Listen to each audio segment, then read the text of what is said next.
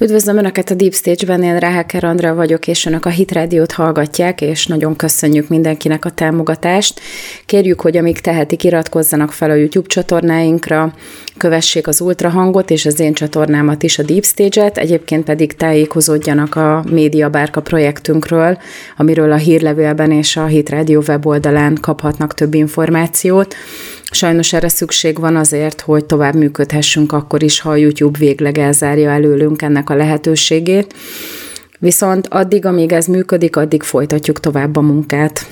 A mai műsorban három olyan témával szeretnék foglalkozni, ami ugyancsak ellentmondásos, és alapvetően nem is annyira szereti a YouTube, hogyha erről véleményt mondunk, de hát nem kérdeztük meg a véleményét. Az első blogban arról fogok beszélni, hogy hogyan val kudarcot a WHO a palesztin-izraeli konfliktus jelenlegi helyzetében a túszokkal kapcsolatban, és hogy mi ennek a mi számunkra a tanulsága. Fogok beszélni a kínai-amerikai kapcsolatokról is. Ugye a hétvégén volt egy épek csúcs találkozó San Franciscóban, ahol Xi Jinping és Joe Biden tartott egy megbeszélést, és ezzel kapcsolatban is vannak érdekes fejlemények, valamint Argentinában új elnököt választottak, akiről azt állítja a média, hogy egy mini Trump és egy igazi, valódi ripacs. Ezzel kapcsolatban is szeretnék beszélni egy kicsit, hogy ki is ő valójában, és hogy tényleg jó lesz ez Argentinának, hogy őt választották meg. Nagyon úgy tűnik, hogy emiatt a palesztin-izraeli konfliktus miatt egyáltalán nem nyugszik sem a média, sem az európai közvélemény. Egyre durvább helyzet alakul ki például Nyugat-Európában és ezért gondolom úgy, hogy muszáj ezt a témát még inkább érinteni, annak ellenére, hogy elég nagy fluktuációt okoz a feliratkozóim számában, de az a helyzet, hogy nem az a cél, hogy minél több feliratkozónk legyen, hanem az, hogy az üzenet az eljusson az, azokhoz, akiknek hallaniuk kell azt. És én fontosnak tartom az Izrael melletti kiállást keresztényként is, meg egyébként az események tükrében emberként is. És ugye nagyon-nagyon sok cikk jelenik meg most el erről az egész helyzetről. Ugye a Divelt ugyancsak nagyon ellentmondásos képet fest ebben a dologban. Egyszer egy olyan cikket pakolnak ki, ami teljes egészében elítéli Izraelt, és burkoltan még inkább az ő nyakukba varja az egész konfliktust, aztán a másik oldalon meg megjelenik egy olyan cikk, amit most szeretnék meg is említeni, hogy milyen háttér szerepet játszik a WHO, az ENSZ-nek a világegészségügyi szervezete a gázai konfliktusban, és teljes egészében százszerzelékosan elítélik azt, amit a WHO tesz vagy nem tesz ebben a dologban, és ugye ebben a Divelt cikkben ugyanúgy az író megemlíti azt az érvet is, amit mi is rendszeresen használunk, hogy azokat meggyőzzük, akik összemossák a gázai eseményeket, amelyeket egyébként Izrael válaszcsapásként küld bizonyos katonai akciókra, azzal a terror támadással, azzal a vérengzéssel, amit október 7-én a Hamas elkövetett Izrael területén. Ugyanis az a helyzet, hogy már nagyon régóta bevett gyakorlat a Hamas és más terrorszervezetek esetében, hogy a katonai bázisaikat olyan helyre telepítik, ahol nagyon sok a civil, iskolákba, kórházakba, olyan helyekre, ahol mondjuk óriási lakótelepek vannak, és nagyon sűrűn lakott helyek, és ugye ezt a nemzetközi jog egyértelműen, hogyha innen katonai cselekmény történik, tehát hogyha ezekből a létesítményekből mondjuk kilőnek egy rakétát Izraellel vagy bármely más országgal szemben, akkor ezt katonai célponttá minősíti ezeket a civil célpontokat. És hogyha az ember nem ért ehhez, akkor természetesen nagyon ügyesen lehet azzal manipulálni, hogy abban a kórházban hány gyerek hal meg, vagy abban az iskolában hány gyerek hal meg, de elfelejtkeznek az ilyen emberek arról a tényről, hogy az iskolába, a tantermekbe egyáltalán nem való rakétakilövőket telepíteni, meg a kórházak alá nem kell terrorista főhadiszállást létrehozni, hogy majd úgymond azért nem fogják lebombázni, mert hogy fölötte vannak a civilek, de közben meg az az igazság, hogy attól, hogy onnan ilyen működés történik, vagy ilyen cselekmények történnek, attól az katonai célponttá válik, és egy háborúban mindenki tudja, akármennyire sajnálatos, és akármennyire negatív dolog ez, tehát ezzel ezt mi nem felmenteni akarjuk. Egy háborúban bizony civilek is esnek áldozatul a katonai cselekményeknek, és itt lényegében háború zajlik, annak ellenére, hogy úgy tűnik, hogy Izrael alapvetően békeidőben élt, legalább 20 évig, ugye a hatnapos háború volt a legutolsó hasonló erős és nagy áldozatokat követelő konfliktus, viszont attól függetlenül ugye pont Vukic Ferenc mondta ezt, hogy háborút úgy is lehet folytatni, hogy terrorcselekményeket követel az egyik fél a másik ellen, mert a nemzetközi akarat ellenére az izraeli szankciók nem engedték, hogy még több forrás beáramoljon Gázába, hogy több pénze legyen úgymond ezeknek a terrorszervezeteknek, mert ugye nem csak a Hamas követte el ezt a támadást, hanem négy terrorszervezet, tehát három kisebb is csatlakozott hozzájuk nem volt rá pénzük, és ezért a rendelkezésre álló erőforrások azok azt tették lehetővé, hogy rakétákat lőttek ki Izrael felé. De most, hogy az Egyesült Államok felszabadította ezt a 6 milliárd dollárt Irán számára, hirtelen befolyt egy óriási összeg, és ez lehetővé tette ezt a nagyon szervezett, nagyon összehangolt támadást az izraeli célpontok ellen, ami egyébként pontosan az izraeli szankciók miatt magát Izraelt is borzasztóan meglepte. Az a lényeg ennek az egésznek, hogy a WHO, mint úgymond harmadik fél, aki semleges, idézőjelbe, de hát látjuk, hogy egyáltalán nem semleges, mert Izrael szemben nagyon is sokszor az ellenoldalt támogatja. A WHO elmulasztotta például azt a kötelezettségét, hogy biztosítsa, hogy a házukból elhulcolt izraeli túszoknak a jóléte az biztosítva legyen, ha ugyan még életben vannak. Ugye most cikkeznek róla, hogy Izrael bejelentette, hogy kettő kórház van, amely alatt komplex Hamas létesítményeket feltételeznek, és ezt a két kórházat ezt támadták is. Ugye azt is lehetett látni a hírekben, hogy tárgyalnak az izraeliek a civil munkatársakkal a kórházakban, hogy a betegeket egy másik biztonságos helyre lehessen vinni, illetve ugye mivel generátorok működtetik most, tehát nincsen áramszolgáltatás, csak sporadikusan, ezért ugye generátorokkal működtetik a kórházakban az elektromos készülékeket, úgymond az inkubátorokat és a többi hasonló életmentő szerkezetet. És ugye vannak róla felvételek, hogy a zsidó katonák az éjszaka leple alatt ugye a megbeszélt helyre lepakolják az üzemanyagot a kórház mellé, hogy működtetni lehessen tovább a generátorokat, amíg evakuálják a kórházat, és ezt a Hamas tisztviselők, a Hamasnak az úgynevezett egészségügyi minisztere, az nem hajlandó beengedni magába az épületbe. Tehát az a helyzet emberek, hogy még a videófelvételeknek sem hisznek azok, akikben ez az iszonyatosan erős gyűlölet felszínre tör a zsidókkal szemben. Tehát milyen agresszor az, aki egy, egyébként mielőtt megtámadna egy katonainak minősített célpontot, ahonnét lövik, mert ugye az iskolából is, amit már sikerült elfoglalniuk, ugye a tanteremben, ott voltak a rakétakilövők, meg fegyverraktár volt például a kórháznak a, a vizsgálati helyiségeiben. Tehát ezeket nem lehet úgy minősíteni, hogy ezek civil célpontok, akkor sem, hogyha álcából ott egyébként folyik civil tevékenység, vagy azok az emberek, akik alapvetően felteszik a palesztin oldalon és az életüket az, életmentésre, azok kénytelenek ilyen háttérrel, ilyen környezetben működni, és az az igazság, hogy a zsidók azok megpróbáltak mindenkit evakuálni, de ugye propaganda szempontból, hogy a zsidó gyűlöletet még jobban felkorbácsolják, a halott csecsemők, akiket a kikapcsolt inkubátorokban ért a halál, azok sokkal erősebben latba esnek, mint hogyha megmenekültek volna, ráadásul az bebizonyítaná, vagy legalábbis abba az irányba billenteni a mérleget, hogy a zsidók egyébként nem akarnak humanitárius katasztrófát előidézni. Már csak azért sem, mert hogy senki nem segít benne, tehát ott van az a rengeteg muzulmán nemzet az egész helyzet körül,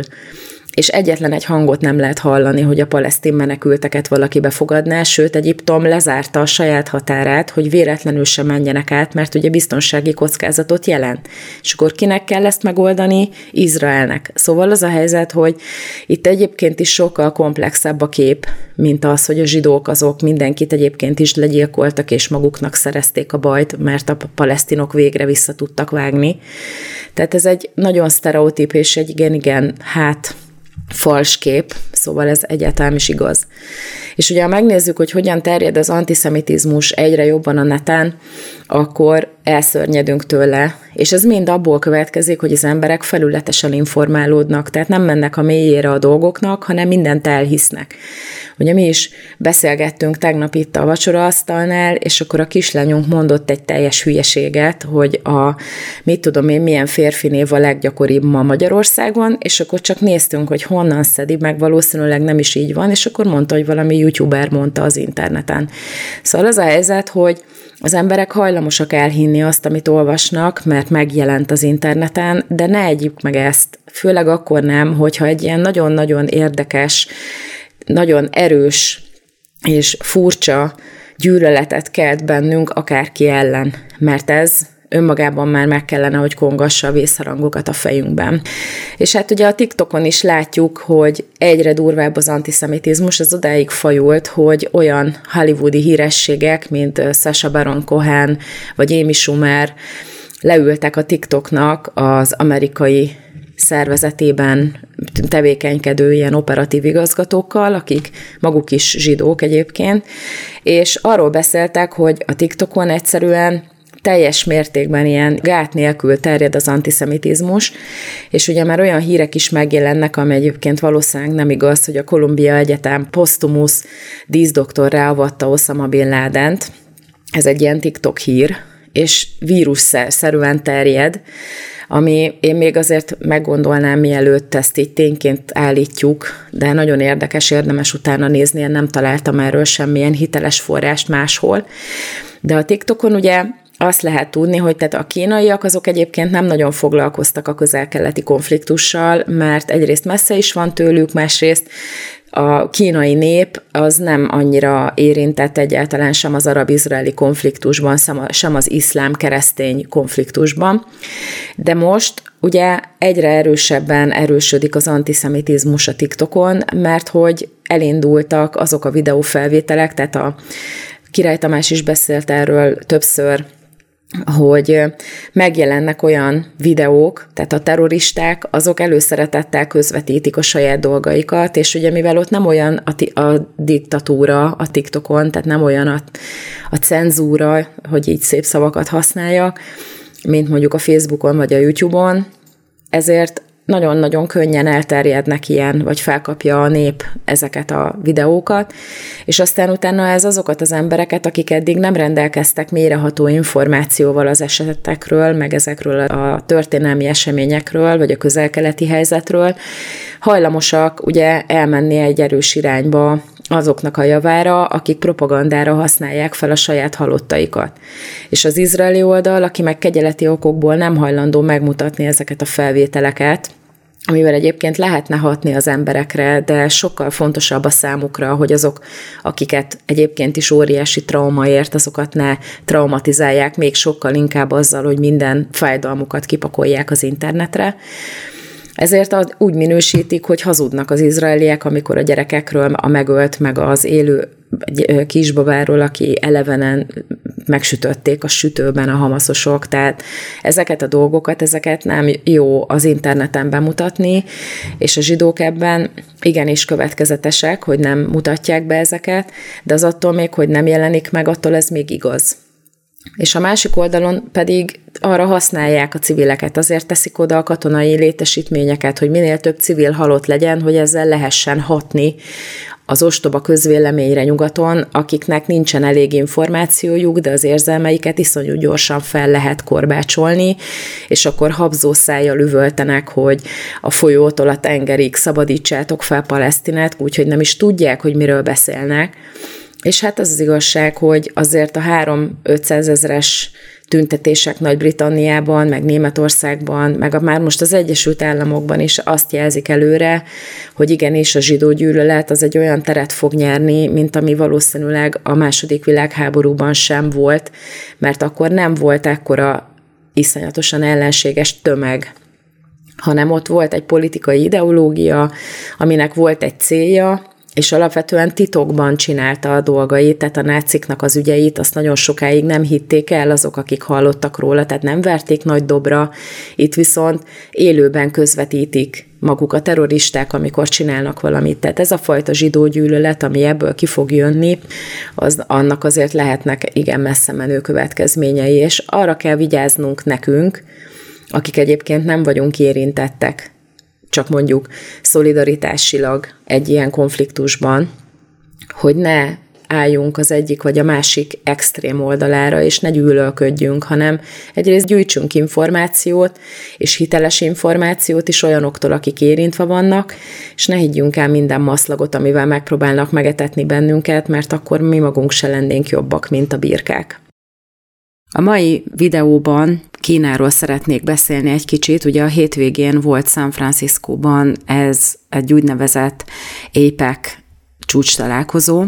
Az épek az a ázsiai, óceániai gazdasági együttműködés,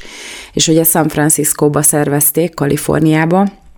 ami megint csak szokatlan, mert ugye ezeket általában New Yorkban szokták tartani, vagy Washingtonban, tehát Kalifornia egy kicsit ugye távol esik ezektől a általában megszokott helyektől, és hát volt is botrány körülötte, erről is lehetett olvasni nagyon sokat, hogy San Franciscóból hirtelen eltűntek a hajléktalanok és az utcai járusok, ezek az illegális utcai járusok, holott alapvetően az egyik legnagyobb problémát a városban ez okozza, hogy tele van az utcán élő emberekkel, és általában az ott élők nem tudnak biztonságban közlekedni, vagy legalábbis elég nehéz, egyre rosszabb volt már a helyzet, és ugye a drog kérdéssel, hogyha ezt az egészet még megfejeljük, akkor sajnos nem volt egy igazán jól élhető város San Francisco, és hát ugye nem is konzervatív vezetése van, hanem demokrata vezetése van, az egész állam lényegében egy ilyen nagy kék demokrata állam. A választáskor pont Kalifornia az, ahol szinte nem is kell megtartani a választást, mert az összes elektor mindegyik demokrata irányba szavaz. Ami nagyon is érdekes, hogyha így megvizsgáljuk ebből az irányból, de mindegy, ugye hirtelen eltűnt minden hajléktalan, vagy legalábbis nagyon-nagyon sok az utcákról, és akkor az emberek így feltették a kérdést, hogy vajon mi válthatta ezt ki, hogy hosszú ideje a helyi lakosok nem tudják elérni, hogy a városvezetése ezeket az embereket valahogy valami módon lakáshoz segítse, vagy valami megoldást találjon erre az egész kérdésre, és akkor megjelenik egy ilyen csúcs találkozó, ahol világvezetők, meg hatalmas befolyással rendelkező amerikai cégvezetők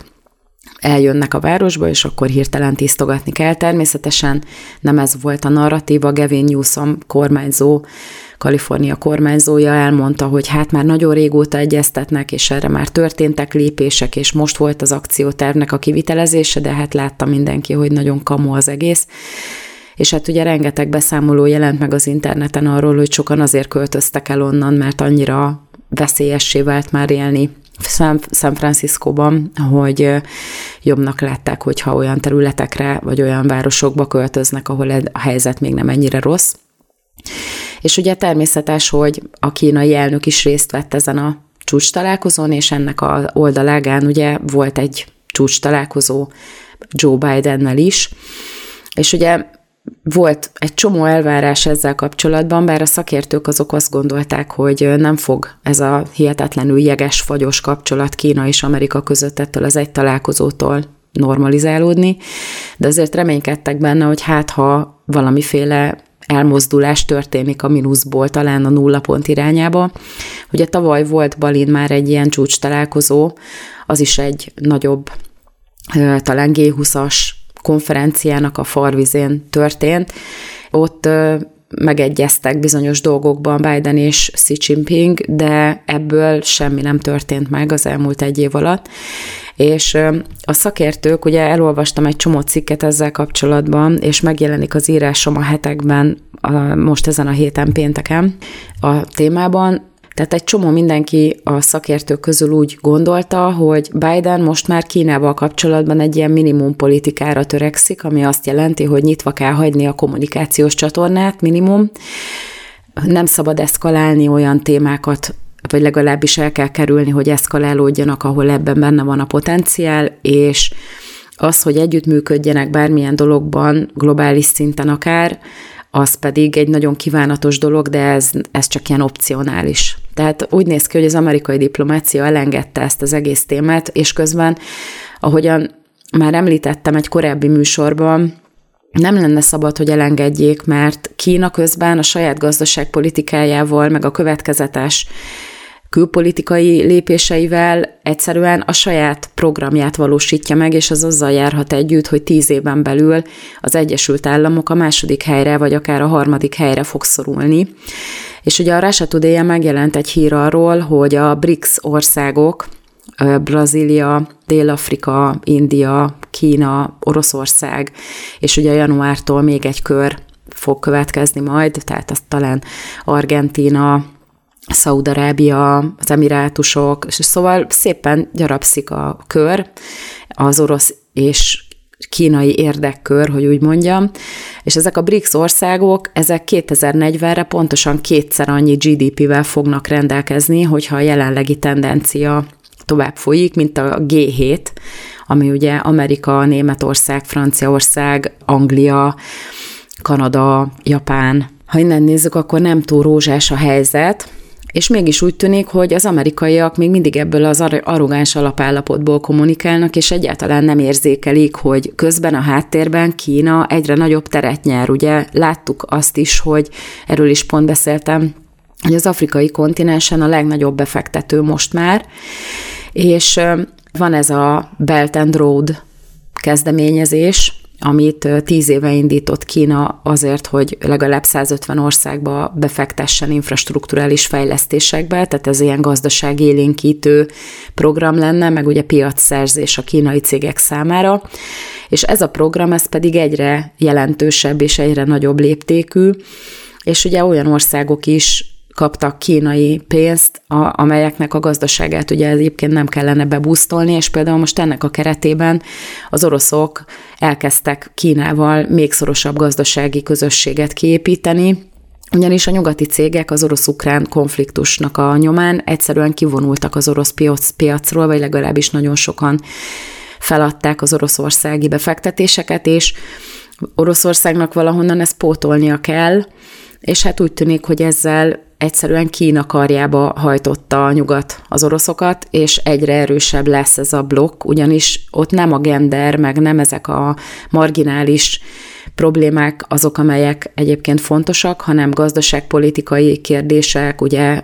területi hegemónia, mert ugye nem az van, hogy mi a világuralomra törekszünk, vagy legalábbis nem úgy törekszenek a világuralomra, mint az Egyesült Államok,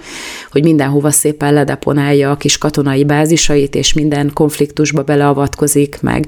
egy már majdnem megoldódott konfliktust egyszerűen úgy eszkalál, hogy az ő értekeinek megfeleljen, hanem a kínaiak, meg az oroszok azok lényegében birodalmat építenek, de lokális birodalmat, és hát Kínában benne van a potenciál gazdaságilag is arra, hogy talán tíz éven belül átvegye a vezető szerepet az Egyesült Államoktól. És hogyha megnézzük, hogy ugye a korábbi gyarmatok területeit, tehát például az afrikai gyarmati területeket most olyan befektetésekkel támogatja meg, amelyek ugyan kölcsönnek számítanak, és kiszolgáltatják Kínának azt az országot, de nem az történik, hogy oda megy egy uralkodó nép, fegyverrel elveszi, ami ott van, és akkor mindenki más meg pusztuljon el, ami ugye a régi korokban a vagy elhurcolják őket rabszolgának rosszabb esetben, mint az ugye régen a gyarmatosítók idejében volt divat, vagy mondjuk egy apartheid rendszer alakul ki, mint Dél-Afrikában, ahol egy maroknyi uralkodott a rengeteg afrikain. Tehát ez jelen pillanatban a kínaiak oldaláról nem opció, annak ellenére, hogy vádolják őket az újkori gyarmatosítással, és ebben azért benne van ennek a lehetősége, hogy gazdaságilag olyan kiszolgáltatottság lesz ezekben az országokban Kína irányába, hogy lényegében nem fogják tudni kihagyni semmiből. De hát ez egyébként Európában is megvan, hogyha csak visszagondolunk arra, hogy amikor a görögök majdnem csődbe mentek, sőt, talán csődbe is mentek, és ugye mivel valahogy betrükközték magukat az eurózónába, ez kihatással volt az egész euró, az egész eurózónára. Akkor oda ment Wolfgang Schäuble, aki akkor a Angela Merkel kormánynak a pénzügyminisztere volt, és akkor elmondta, hogy ide figyeljetek emberek, mivel nem tudjátok kezelni a pénzt, ezért majd mi megmondjuk nektek, hogy mit csináltok, a nyugdíjkorhatárt fel kell emelni, gazdasági vagy szociális juttatásokat meg kell metszeni, és akkor nincs választásotok, mert egyéb esetben nem fogtok kapni segítséget, viszont muszáj megcsinálni, mert hogyha csődbe mentek, akkor borul az egész euró. Tehát ez is gazdasági gyarmatosítás lényegében, hogy a görögök, ahol van egy szuverén kormány, amit a nép választott, nem dönthetik el, hogy mit csinálnak a saját költségvetésükben, és ugye miből következnek ezek az óriási költségvetési hiányok? Abból, hogy valakinek tartozik az ország, és kamatokat kell fizetni arra a kölcsönre. És ez egy nagyon-nagyon jó módszer arra, hogy gazdasági szinten totális leuralás legyen a kisebb, kiszolgáltatottabb nemzetekben, meg hát ugye látjuk, az Egyesült Államok is olyan őrült összegekkel tartozik valakiknek, ugye,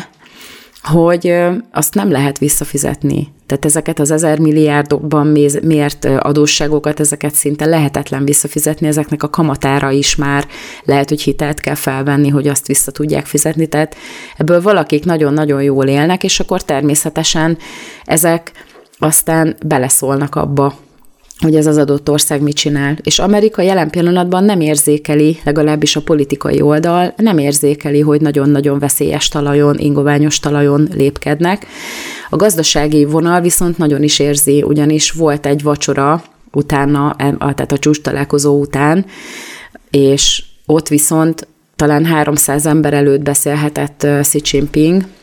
és ott jelen volt az amerikai gazdasági elitnek a krémje. Állítólag még a BlackRockos Larry Fink is ott volt, meg Elon Musk, akkor ugye a Pfizernek a vezérigazgatója, Tim Cook az Apple-től, aki ugye ki akar vonulni Kínából természetesen, mert ugye túlságosan sok üzleti titkot vagy ipari titkot lopnak el,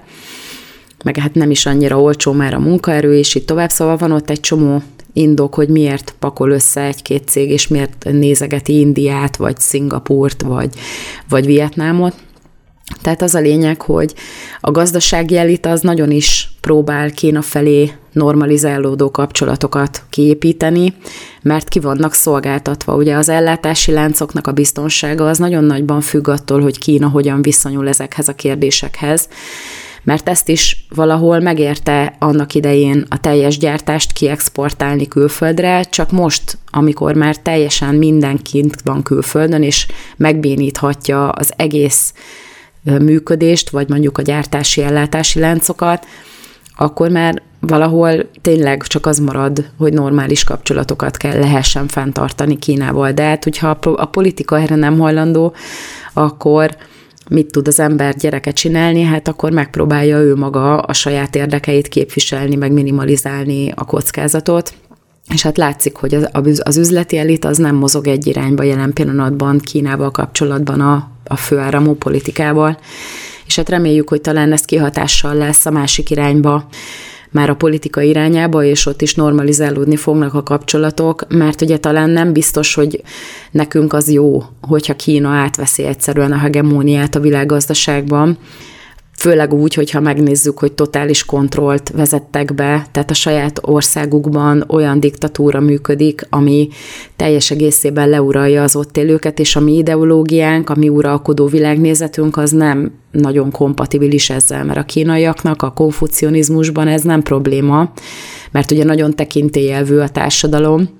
de nálunk azért ebben az óriási liberális akármiben, ahol mindenki azt csinál, amit akar most már a saját igazsága szerint, itt egyáltalán nem fog működni egy ilyen totális kontroll, vagy legalábbis óriási feszültségeket fog generálni. És hát szóval nem lenne jó nekünk egy ilyen váltás, akkor sem, hogyha ez az amerikai hegemónia, ami most van, ez sem kifejezetten jó. De hát most két rossz közül választani igazából nem választás. Hát nagyon kíváncsi vagyok, hogy hova fut ez ki, ugyanis utána nem sokkal később az oroszokkal is, tehát Putyinnal is találkozott Xi Jinping, és ott egészen más volt a hang, nem? Tehát, hogyha kialakul ez a blokk még erősebb gazdasági kapcsolatokkal, és bevonják az amerikai érdekkör egy részét is, akkor tényleg óriási változások előtt állunk. Úgy gondoltam, hogy beszélek egy kicsit erről az új argentin elnökről, bár Argentina egyáltalán nem tartozik az általam vizsgált területek közé, tehát nem annyira ismerem a hátterét, mint amennyire mondjuk a német gazdaságot vagy a német politikát ismerem. De ez egy nagyon-nagyon érdekes téma, mert nagyon úgy tűnik, hogy ez az ember, ez egy ilyen Trump klón, vagy legalábbis még sokkal durvább is, mint Trump. Tehát, hogyha Trumpot ripacsnak nevezzük, akinek közlési kényszere van, és mindent megragad, minden lehetőséget, hogy valahogy megjelenjen a képernyőn, és polgárt pukasszon, akkor ez az ember, ez Trumpnak szerintem a tizedik hatványa ebben a kérdésben. És ugye nagyon érdekes, hogy Argentinában lényegében a Peroni uralom után amely a 80-as években lényegében elvesztette a, az uralmat, a hatalmat, utána még 28 éven keresztül erősen baloldali kormányai voltak Argentinának, és ugye ez azzal járt együtt, hogy nagyon sok volt a, az állami támogatás, ugye preferálták a hazai ipart, tehát lényegében egy ilyen kommunista jellegű beállítása volt a gazdaságnak, és hát ez azt érte el, nagy valószínűséggel egyébként némi Egyesült Államokból érkező segítségnek is, hogy az infláció az óriási, tehát ilyen 150 százalékossal kezdett emelkedni már, és lényegében nagyon erősen növekszik a szegénység tehát 40 százaléka az argentin társadalomnak él a szegénységi küszöb alatt. Ugye nyilván, ha az amerikai dollárhoz hasonlítjuk a fizetőeszközüket, a pezót, akkor azért tényleg eléggé borzasztó a gazdasági helyzet.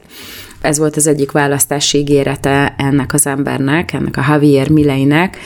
aki 56%-kal lényegében a második körben megverte a baloldali jelöltet aki korábban ugye gazdasági miniszter volt, Sergio Massa, és egyértelműen megmutatta itt is, hogy a gazdaságban lehet olyan helyzetet teremteni, hogy az, azzal a választók lényegében akárkit megválasztanak a másik oldalról. Teljesen mindegy, hogy kit indítanak, és az az érdekes, hogy ez a Javier Millei, ez azért elég rendesen gondoskodott róla, hogy képbe kerüljenek róla az emberek, meg egyébként nem is nagyon fogja vissza, hát nem finom, ahogyan beszél az ellenfeleiről, például a baloldali ellenfeleit úgy, tehát úgy beszélt róluk egy ilyen kampányműsorban, hogy ezek haszontalan paraziták, akik sose dolgoztak, és megígérte a választóknak, hogy ki fogjuk rúgni ezeket a bűnözőket, és akkor ezeket idézi róla most a, az egész internetettől van felrobbanva, hogy ugye miket mondott ez a Milley a választási kampány alatt, és akkor elmondja, hogy a baloldaliak azok szaralakok, így most szépen franciául fogalmazva, mert hogyha valaki máshogy gondolkozik, azt megölik. Tehát eléggé keményen és plastikusan fogalmaz, akkor ugye a Buenos Aires-i polgármesterről, Horacio Rodriguez Lárétáról azt írta, vagy azt mondta, hogy egy undorító szarcsimbók, bocsánat, de ezek ilyen kifejezetten az ő szájából jövő dolgok, nyilván nem magyarul, hanem, hanem portugálul, de mindegy, és a Buenos Aires-i megye kormányzójára pedig azt mondta, hogy egy diabolikus törpe, tehát valószínű, hogy az elégedetlenséget azt nagyon-nagyon erősen meg tudta ezzel lovagolni, és ugye amikor a, az emberek nagy tömegekben csúsznak le, akkor valószínű, hogy a politika az hasonló érzelmeket vált ki, és lényegében ez az ember csak azt fogalmazta meg, amit az emberek is megfogalmaztak. De hogyha megnézzük, hogy ő például milyen ember, akkor tényleg azt lehet mondani, mint amit Trumpra is mondtak, hogy Obama után akár egy majmot is indíthattak volna a republikánusok, mert az is biztos, hogy megnyerte volna a választásokat. Ugye ez a Milley is egy ilyen típusú ember, tehát ha megnézi a képét az ember, akkor nem a bizalom ébredt fel benne, hanem egyszerűen egy hátrahőkölt, tehát ezért nem kifejezetten rendezett a külseje, meg elég vad a személyisége. És ugye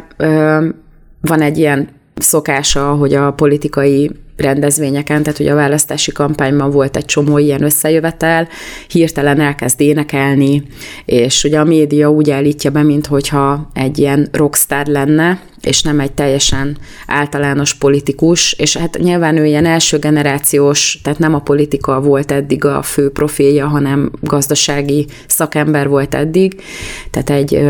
közgazdász, akinek van egy nagyon sajátos elképzelése arról, hogy hogyan kellene a gazdaságot működtetni, és ugye a televízióban nagyon sok ilyen vitában részt vett, meg innen ismerhetik, és ugye egészen radikális, tehát például azt is mondta, a keynesiánusokat és a kollektivistákat segbe kell rugni, tehát nagyon-nagyon durván fogalmaz az ember.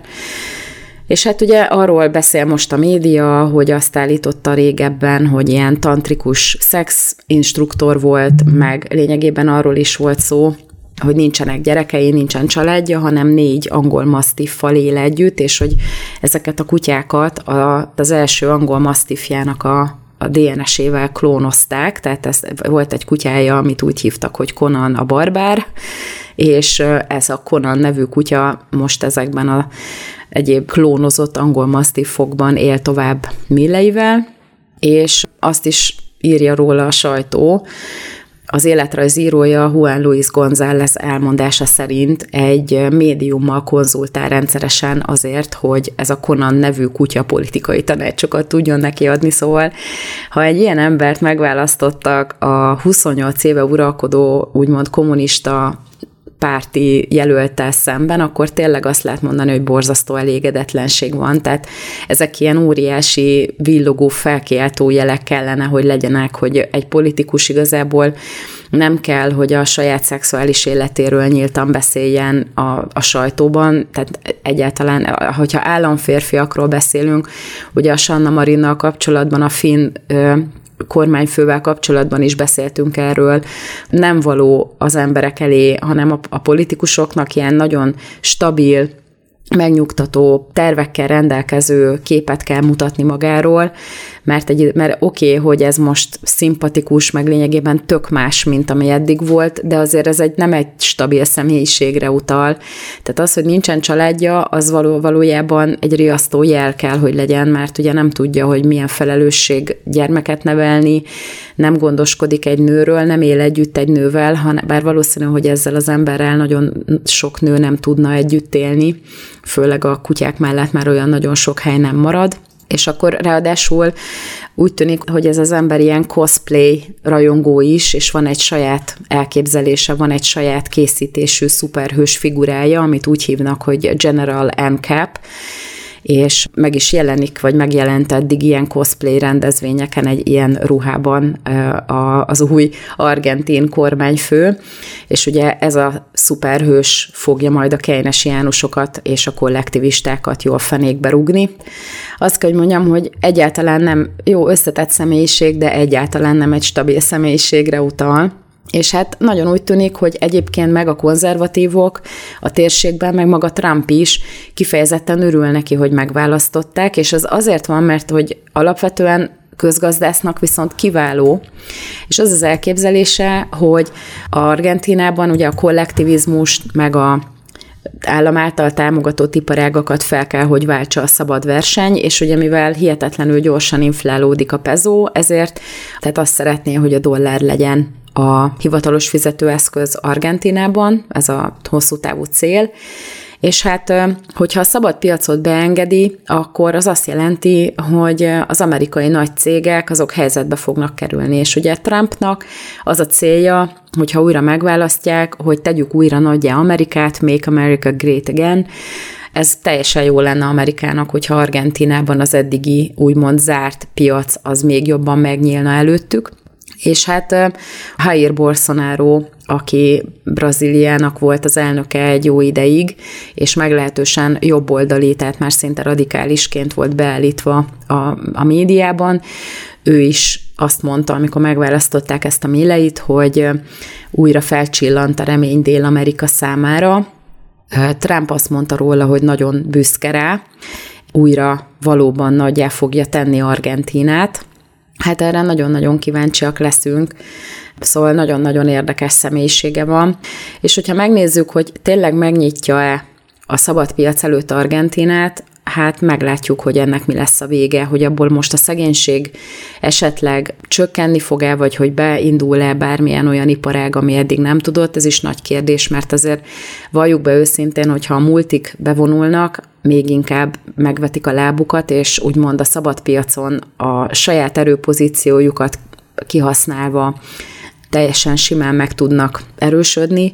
akkor lehet, hogy az még inkább kinyírja a helyi gazdaságot, tehát ki lesz szolgáltatva, és ugyanolyan összeszerelő üzemmé változik Argentina,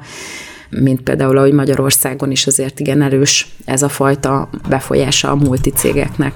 A gazdasági témák mellett egyébként nagy Izrael barát, Milei, arról is írt a Today, hogy be akar térni a judaizmusba, ami viszont már egy hihetetlenül eltúzott Izrael támogatás, tehát azt szerintem már erre semmi szükség nincsen, úgy is lehet Izrael támogatni, hogy az ember nem fanatizálódik közben, de alapvetően ez, ez egy mondhatni pozitív dolog. És hát arról is szó van, hogy ugye Argentina január 1-től belépne a BRICS országoknak a közösségébe. Elmondja Millei, hogy nem fogja engedni, hogy Argentina belépjen ebbe, hanem el fog mozdulni Kína és Oroszország irányából Amerika felé, amiről megint csak azt mondom, hogy nem biztos, hogy ez jó Argentinának, bár Kína meg Oroszország sem biztos, hogy jó, de hogyha most a kettő közül lehet választani, hát lehet, hogy az ember csak beköti a szemét, és akkor rábök az egyikre, mert hogy egyik kutya másik ebb. Nagyon sokat beszél a pápáról, tehát rendszeresen utal arra, hogy a pápa az például egy jezsuita, aki a kommunizmust promotálja. A klímaváltozásról azt mondja, hogy ez egy neomarxista hazugság, ami egyébként szerintem is így van, és azzal fenyegetőzött, hogy meg akarja szakítani a diplomáciai kapcsolatokat a kommunista Kínával és Brazíliával is, ugye ahol Bolsonaro elveszítette a választásokat, de kifejezte a támogatását Ukrajna felé, folyamatosan állítja, hogy a BRICS az, az most már a múlté nem fognak belépni az argentinok a BRICS-be. Nagyon érdekes ember, és hát meglátjuk, hogy tud-e valódi változást hozni egy kényszerpályán levő gazdaságban, vagy pedig volt egy jó időszaka, elnökké választották, és akkor ki tudja élni a ripadságát, úgymond, tehát meg tud jelenni a sajtóban, és akkor róla beszél mindenki. Most ez nagyon eltúlzom, de benne van ez is, tehát Trumpnak is közlési kényszere volt, és belement olyan vitákba is, amiben egyébként már nem lett volna szabad. Ez is jellemző valószínűleg erre az emberre, és hát nagyon kíváncsi vagyok, hogy az ellenfelei vajon milyen devianciákat fognak még róla a napvilágra hozni. Minden esetre megnyerte a választásokat, ami egy időre most a Rivalda fényben fogja tartani, és hogyha valódi változásokat tud hozni, mert ugye Trumpról is mindenki azt hitte, hogy teljesen inkompetens, de alapvetően gazdasági téren nagyon-nagyon jó lépéseket tett, és ez hosszú távon nagyon jó lett volna a gazdaságnak, hogyha nem szabadítják rá a Covidot a világra, ami utána lényegében a fejébe került Trumpnak, tehát lehetséges, hogy itt is történik egy ilyen jobboldali gazdasági fordulat, és felvirágzik Argentina, és akkor utána bebizonyosodik, hogy a kommunizmus tényleg egy zsákutca. Én nagyon köszönöm, hogy meghallgattak, és minden jót, jó pihenést kívánok Önöknek. Jövő héten újra találkozunk a Viszonthallásra.